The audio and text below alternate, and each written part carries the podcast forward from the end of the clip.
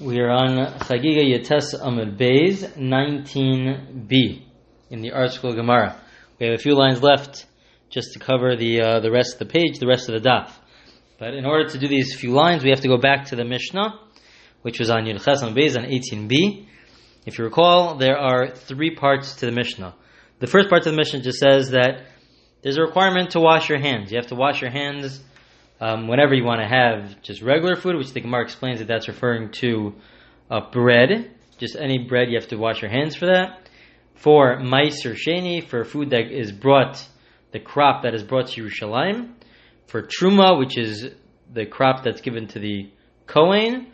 For korba, uh, and for korbanos, um, you and for um, for uh, korbanos, when it comes to sacrifices, you have to put your hand in a mikvah, and also mechatas.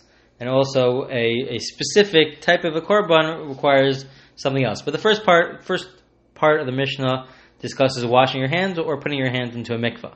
The second part, there are three parts.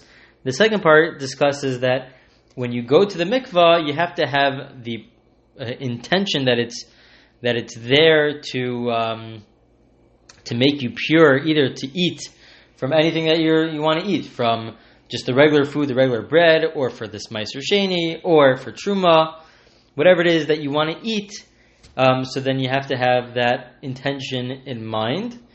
And if you have something which is on a lower level, instead, let's say just for regular bread, that going to the mikvah, your hands do not become pure for anything that is on a higher level, like meiser sheni or truma, anything like that. That is the second part of the Mishnah.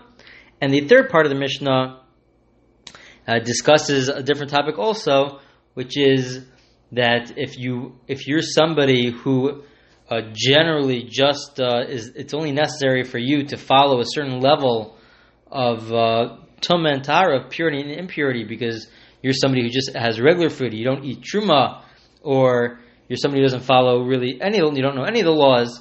So then, certain people, if you go to their home or whatever it is, you have to be careful that you shouldn't touch necessarily their clothing because their clothing might be impure. That even if they have they follow a certain level of purity because that's what they eat, they only eat a certain level. So then somebody who's on a higher level has to be careful because by their standards, they the people that they're with might be viewed as impure. Those are the three different levels. What's important here is that when it came when it came to the first when it came to the those are the three parts. So when it come to, when it came to the first part of the Mishnah, the Gemara already pointed out that there is a machlokes, there's a dispute between Rav Meir and the Rabbanon as to whether Meiser Sheni and Chulin have the same status or that there's more of a stringency when it comes to Meiser Sheni. Again, Meiser Sheni is the crop that you bring in, you eat in Yerushalayim, and so Rav Meir was of the opinion that uh, they're really the same. That it doesn't, we don't even require you to wash your hands when it comes to um, chulin, both regular food and to meiser sheni. While the chachamim, the the majority, the rabbis, they're of the opinion that no, there is a distinction between meiser and chulin. That there is such a distinction, and that's with regards to the first part of the Mishnah. That there's a dispute whether there's uh, there's a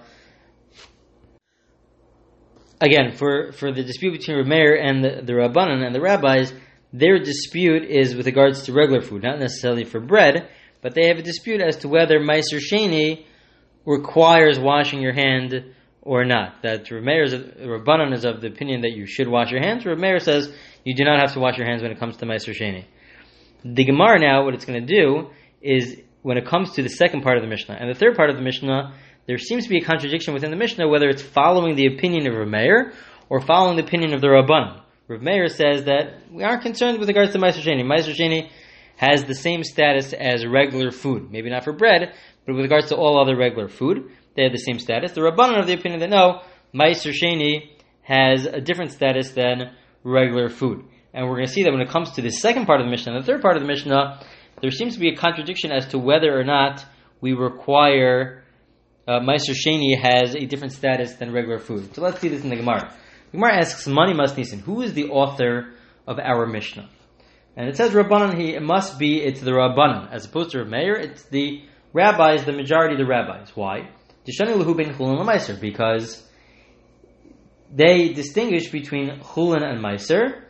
And the Gemara said, the Gemara first quotes the Mishnah. The Mishnah says in the second part of the Mishnah, Hatov l'chulin, hofzig l'chulin, asr meiser. That if you go to the mikvah with intention of just having regular food, so you're allowed to have that regular food, you're allowed to have bread, but you're not allowed to have meiser sheni. It would be forbidden to have meiser sheni, this crop that you eat when you bring to Yerushalayim, and you eat it in Yerushalayim.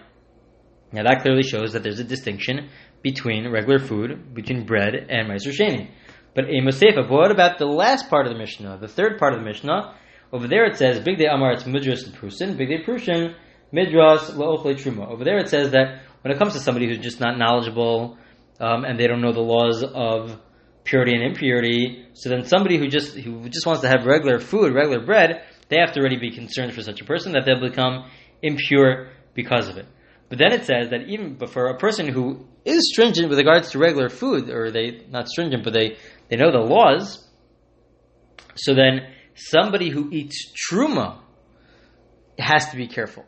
It says somebody who eats truma has to be careful, but it doesn't mention anything about meiser sheni. It leaves out meiser sheni, so that seems to imply like asan the Rameir.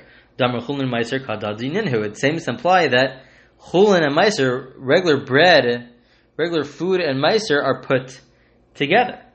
So Reisha Rabbana and V'Seifa Rameir. So the Gemara asks, is it possible to say that when it comes to the second part of the Mishnah, that's following the opinion of the Rabbana? When it comes to the third part of Mishnah, that's following the opinion of Rameir, who says that Meiser Sheni does not have any elevated status. So the Gemara gives two answers. The first answer that the Gemara gives is in yes, Reisha Rabbanon v'Seifa Rameir. There is a distinct. There's a, different authors for different parts of the Mishnah. Different parts of Mishnah discussing different topics uh, entirely.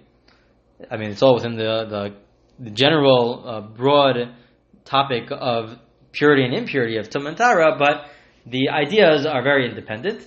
And you could say that the the second part of the Mishnah is following the Rabbanan, and even also the first part of the Mishnah is following the Rabbanan, but the end part of the Mishnah could be following Rav Meir. The Gemara then says that's one answer. The second answer that the Gemara gives is no. Alternatively, what you could say is that the third part of the Mishnah really you have to. He he says that there was something missing, and you have to really add in Meiser Sheni. That really the entire Mishnah is like the Rabbanan. The entire Mishnah is like the uh, rabbis, the majority of the rabbis. And just like the first part of the Mishnah and the second part of the Mishnah are like the rabbis, so to the third part of the Mishnah is like the rabbis, and ah, we asked that you left out Meiser Sheni. It skipped Meiser Sheni in the third part. No, we have to put it in that uh, something was missing, and really uh, you should stick it in. And the Rabbanan is really the author of the entire Mishnah, not Rav Meir, but rather the Rabbanan. Okay, that concludes the daf of Yutasam Beis of 19, and we will begin the week with um, with Chagiga Chaf Amud Aleph.